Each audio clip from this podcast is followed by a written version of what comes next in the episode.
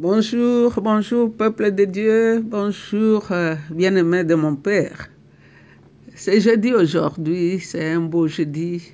Le soleil est là dehors qui brille. Le Seigneur nous a fait grâce. Les rayons du soleil nous rappellent sa fidélité son amour. Nous sommes sur la terre des vivants aujourd'hui encore. Il n'a pas permis qu'on meure cette nuit. Car il y en a qui sont partis ce matin à 5 heures. Ils sont partis. Mais toi et moi, nous sommes là. Ce n'est pas parce qu'on dépasse ces gens-là. Ils avaient des grands projets. Mais leur voyage s'est terminé. Ils sont partis. Alors nous, on n'a pas encore fini. C'est pourquoi le Seigneur nous garde encore sur la terre des vivants. Nous allons partager sa parole. Euh, J'aime bien partager cette histoire que je prends comme mon propre, mon histoire. C'était l'histoire de cet homme de North Caroline euh, le monsieur était dans un bateau et il est tombé dans l'eau. Alors un marin a sauté dans l'eau pour le récupérer. Mais c'est lui qui l'a récupéré, il l'a remis dans, dans le bateau, mais lui n'a pas pu se sauver. Alors l'homme dit, la seule façon de garder sa mémoire verte, c'est de parler de lui. Parce que je ne sais même pas où se trouve sa tombe pour que je puisse déposer des fleurs. Je ne sais même pas où se trouve sa famille pour que je puisse leur donner ma, ma, ma reconnaissance. Mais la seule façon, c'est de parler de lui partout où je passe. Alors c'est pourquoi je parle de ce Jésus partout où je passe. Aujourd'hui, nous continuons notre méditation dans Apocalypse chapitre 7. Nous allons lire la deuxième partie qui est aussi la dernière partie du chapitre 7, du verset 9 au verset 17. Après cela, j'ai regardé encore et j'ai vu une foule immense. Personne ne pouvait compter tous ceux qui en faisaient partie. C'étaient des gens de toutes nations, de toutes tribus, de tout peuple et de toutes langues. Ils se tenaient devant le trône et devant l'agneau habillés de robes blanches et avec des branches de palmiers à la main. Il criait d'une voix forte, Notre salut vient de notre Dieu qui est assis sur le trône, ainsi que de l'agneau. Tous les anges se tenaient autour du trône, des anciens et des quatre êtres vivants. Ils se jetèrent les visages contre terre devant le trône, et ils adorent Dieu. Ils adorèrent Dieu en disant Amen. La louange, la gloire, la sagesse, la reconnaissance, l'honneur, la puissance et la force sont à notre Dieu pour toujours. Amen. L'un des anciens me demanda Qui sont ces gens habillés de robes blanches et d'où viennent-ils? Je lui répondis C'est toi qui le sais, mon Seigneur. Il me dit alors Ce sont ceux qui ont passé par la grande persécution, ils ont lavé leurs robes et les ont blanchies dans le sang de l'agneau. C'est pourquoi ils se tiennent devant le trône de Dieu et servent Dieu nuit et jour dans son temple. Celui qui est assis sur le trône les protégera par sa présence. Ils n'auront plus jamais faim ni soif, ni le soleil, ni aucune chaleur ardente ne les brûleront plus car l'agneau qui est au milieu du trône sera leur berger et les conduira aux sources d'eau vive. Et Dieu essuiera toutes larmes de leurs yeux. Et Dieu essuiera toutes larmes de leurs yeux. Donc ici, ça donne de la joie de savoir que nous avons un Père qui a mis tout en place avant de nous ouvrir le septième sceau. Dans ce chapitre, quand nous avons commencé hier, nous avons vu que le Seigneur a fait une pause quand il répondait à la réponse à la question posée au chapitre 6, qui seront ceux qui vont, qui vont être épargnés. Alors nous voyons qu'il a donné à Jean deux visions ici. La première vision, nous l'avons décortiquée hier, c'était les 144 000. Faute de temps, on ne va pas rentrer là-bas. Et ces gens qui représentaient les douze tribus d'Israël et qui représentaient aussi la totalité de ceux que Dieu a sauvés, ceux qui ont lavé leurs habits. Et toujours, Jean, il a eu une deuxième vision. Et dans cette, cette deuxième vision, nous voyons, c'est la vision de la multitude. Ce n'est plus les 144 000 seulement, mais c'est la multitude. Cette multitude ici est décrite. Ce sont des gens de toutes les nations de la terre. Il dit de toutes les nations, de toutes tribus, de tout peuple et de toute langue. Ce qui m'a étonné, c'est que je n'ai pas vu de couleurs ici. On a parlé des tribus, on a parlé des nations, on a parlé des langues, mais on n'a pas parlé de couleurs. Et pourtant, sur la terre, nous voyons des couleurs. Mais Dieu, au ciel, voit une seule couleur, la couleur de racheté. Il voit la couleur du sang de son Fils. Donc ici, les rachetés de toute génération, les robes blanches leur ont été remises et les palmes qui symbolisent la justice et la victoire de Dieu. Ces gens ont vaincu. En lisant les, les églises, nous avons vu les conditions pour vaincre. C'était de se détacher de son péché et de se repentir. Parce qu'ils ont vaincu, on leur a remis des robes blanches, la justice de Dieu. Et ils ont des palmes à main qui symbolisent la victoire. Ces gens ici, on nous dit que ce sont ceux des nations qui seront sauvés pendant la grande tribulation. Ils se sont confiés à Jésus et dans leurs chansons, ils célèbrent leur salut et chantent à Dieu et à l'agneau. Ça, nous avons vu ça, qu'ils criaient d'une voix forte. Notre salut vient de notre Dieu, qui a sur le trône ainsi que de l'agneau. Ils reconnaissent que leur salut leur vient de Dieu et de l'agneau. Et le verset 11 et 12, on nous dit que tous les anges se tenant debout autour du trône, des anciens et des autres, des quatre êtres vivants, ils se jetèrent le visage contre terre devant le trône et ils adorèrent Dieu. Donc tous les anges qui se tenaient là, ils ont chanté et ils ont adoré Dieu, le Père. Les, les, anges, parfois, ne peuvent pas comprendre la joie de racheter. Parce que depuis qu'ils sont anges, ils sont au ciel, ils ne connaissent pas ce qu'on appelle tribulation. Ils ne connaissent pas ce qu'on appelle épreuve. Et ils sont là, créés pour adorer Dieu. Mais ici, on nous dit qu'ils se sont jetés par terre pour adorer Dieu. Et dans leurs chansons, nous pouvons voir, ils ont chanté en disant Amen. Ils ont parlé de la louange, ils ont parlé de la gloire, de la sagesse, de la reconnaissance. L'honneur, la puissance et la force sont à notre Dieu pour toujours. Amen. Alors, ces anges chantent que des choses qu'ils ont expérimentées. Ils ne parlent pas du salut dans leurs chansons. Alors l'un des anciens me demanda qui sont ces gens habillés de robes blanches et d'où viennent-ils? Quand cet, ancien a demandé à Jean qui sont ces hommes, Jean en disant qu'il ne connaissait pas, c'est parce qu'il voulait aussi apprendre de l'ancien. Et l'ancien lui a dit, ceux qui viennent de la grande tribulation. Ils sont passés par, par des calamités, des afflictions. Euh, nous pouvons voir ça dans Daniel 12. Daniel 12, 1 à 3. La Bible nous dit, l'ange me dit encore, en ce temps-là paraîtra Michel, le chef des anges, le protecteur de ton peuple. Ça sera un temps d'angoisse comme il n'y en aura jamais eu depuis qu'une nation existe et jusqu'à ce moment-là. Alors seront sauvés tous ceux que, tous ces dons de ton peuple, dont le nom sera inscrit dans les livres de vie. Beaucoup de gens qui dorment au fond de la tombe se réveilleront, les uns pour la vie éternelle, les autres pour la honte, pour l'honneur éternel. Les gens intelligents rayonneront de splendeur comme la voûte céleste, et ceux qui auront aidé les autres à être fidèles brilleront pour toujours comme des étoiles. Toi, Daniel, garde secret ce message et ne révèle pas le contenu de ces livres avant le temps de la fin, alors beaucoup de gens les consulteront et leur connaissance en sera augmentée. C'est ce que nous sommes en train de faire.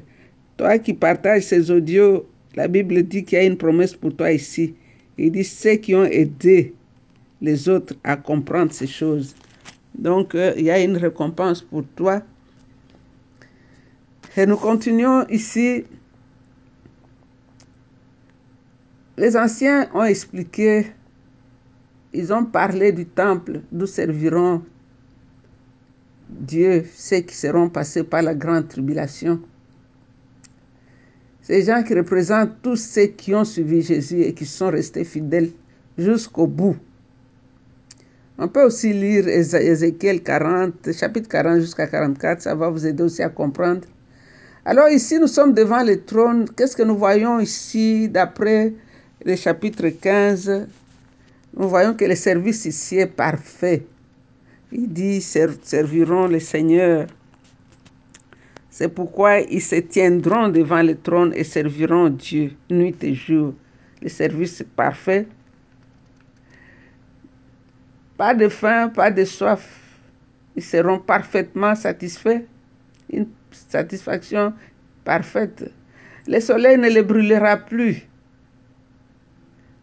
Une parfaite sécurité. Et il va les conduire vers les eaux. Ils n'auront plus jamais faim ni soif, ni le soleil, ni aucune chaleur ardente ne les brûleront plus. Donc seront en protection, sous la protection du Dieu Tout-Puissant, car l'agneau qui est au milieu du trône sera leur berger. Il va les conduire comme les bons bergers aux sources d'eau vive. Et Dieu essuiera toutes larmes de leurs yeux, et ils seront consolés pour toujours. Nous pouvons lire ça dans la parole de Dieu pour nous confirmer ce que la parole de Dieu dit. C'est vrai, on n'a pas beaucoup de temps. Mais qu'est-ce qu'on peut dire ici Il y a beaucoup de choses à lire, mais si je me mets à lire toutes les Écritures, je vais vous les donner, vous allez les lire vous-même. Vous pouvez aller lire euh, Matthieu 24, 21. Vous pouvez lire Daniel que nous venons de lire aussi. Vous pouvez lire Ésaïe 49, 10. Ézéchiel 34, 23. Ça va vous aider à bien comprendre la parole de Dieu. Parce qu'ici, nous voyons que cette deuxième vision des gens rapporte, rapportée dans ces chapitres, c'est vraiment différent de, de ce qu'il nous avait dit auparavant, ce que nous avons partagé hier, la vision de 144 000. Ici, ces gens qui sont passés par des tribulations, sont passés par des problèmes de tout genre, mais ils sont restés fidèles à Dieu. Ici, c'est vraiment une parole qui nous encourage, qui nous fortifie. Ici, c'est comme si le Seigneur nous donnait de nouvelles lunettes pour voir l'au-delà. Et ça nous enlève la peur de la mort. Et en partageant cette parole, ça me rappelle les quelques temps que j'ai passé dans les soins intensifs. Le Seigneur m'avait permis de passer un peu de l'autre côté. C'est paisible, c'est beau, il n'y a pas de soucis. C'est pourquoi les morts là ne se réveillent même pas quand leurs enfants pleurent, car de l'autre côté, ils ont oublié toute la douleur ici. Et c'est ce que la Bible nous confirme ici, nous encourage. Et dans le premier chapitre de ce livre, verset 3, la Bible nous dit, c'est lui, heureux celui qui lit ce livre, qui les met en, en pratique et qui les partage. C'est une joie qui nous est promise en comprenant, en lisant, en méditant le livre de l'Apocalypse. Et ici, on nous a dit que parce que nous sommes, nous serons revêtus de blanc, de robes blanches. C'est parmi cette multitude, tu seras compté toi aussi. Ce sont des gens qui sont autorisés à se tenir devant le trône de Dieu pour les servir jour et nuit, c'est-à-dire continuellement. Et nous allons offrir à notre Dieu un culte dans son temple. Ce temple ici, ce n'est pas le temple que nous voyons ici, les édifices, les grandes églises, les belles églises, mais c'est la présence de Dieu. Parce que nous savons que le ciel même est le temple de Dieu. Dieu dressera sa tente sur les croyants. Nous serons dans son tabernacle. Comme il nous l'a dit dans le psaume 91, reposer sous la protection de Dieu. Dieu va nous protéger, Dieu va prendre soin de nous. Et dans cette vision, nous voyons que les promesses de Dieu sont en train de se réaliser. Parce qu'ici, dans la multitude, on dit que c'est les gens de toute génération. Et dans le livre d'Ézéchiel 37, 27, la Bible nous dit que Dieu va habiter au milieu de son peuple. Il va mettre son temple au milieu de son peuple. Nous avons vu David a essayé de faire un peu ça quand il a amené l'arche de l'alliance à Jérusalem. Il a mis une tente au milieu de son peuple où le peuple pouvait adorer Dieu nuit et jour. Et c'est là où nous allons arriver. Dieu va mettre sa tente au milieu de son peuple. Au ciel, les croyants n'auront plus faim ni soif. Rassure-toi, ma soeur, mon frère. Ésaïe 49, 10 nous le confirme. Jésus avait dit, ceux qui ont faim et soif de la justice, car ils seront rassasiés. Celui qui vient à moi n'aura jamais faim, et celui qui croit en moi n'aura jamais soif. Et la seule soif que nous devrions avoir, c'est la soif de sa présence. L'agneau de Dieu est devenu le berger des brebis. L'Éternel est notre berger et nous ne manquerons de rien. Donc, avec ces paroles d'encouragement, ces paroles qui nous donnent la force, Dieu nous équipe pour les tribulations et des choses, des calamités. Parce que bientôt, les quatre anges qui tenaient le vent vont relâcher le vent. Il y aura des tempêtes, il y aura des tsunamis. Nous avons vu tsunami dans un coin quelque part, mais bientôt ce serait tsunami international. Et le Seigneur nous prépare à affronter cette tsunami. Parce qu'avant que ça souffle, il a déjà mis les seaux sur ses enfants. Donc sois sûr que tu as reçu la marque de Dieu sur toi. Comment tu marches avec ce Dieu-là Le Fils de Dieu est mort pour te donner l'opportunité de recevoir cette marque, ce tampon sur ton visage. C'est invisible, mais c'est réel. Père, nous voulons te dire merci, merci de tout notre cœur. Je comprends pourquoi la Sulamite a dit c'est avec raison que l'on t'aime. Ton nom est un parfum qui a été répandu, Seigneur. Quand on parle de ton nom, on sent un goût dans nos bouches plus doux que celui du miel. Jésus, toi l'agneau qui est debout au milieu du trône, l'agneau qui va essuyer toutes les larmes des yeux de ceux qui ont placé leur confiance en toi.